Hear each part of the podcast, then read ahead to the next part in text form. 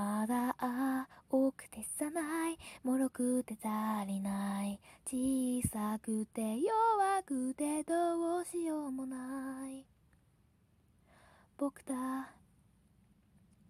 したかったんだ。成功と失敗丸とバスの境界線を引く。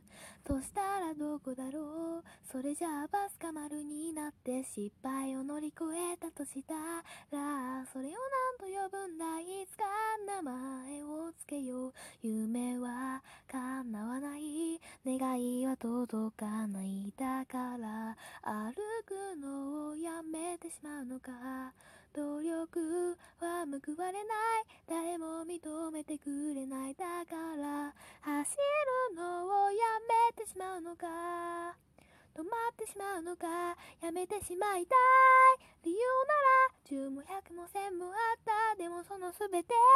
かちっぽけに見える一つがあった。逃げ出すため。の言葉なら。飽きるほど浮かんだ。でもそれをこぼさないだけの輝きがあった。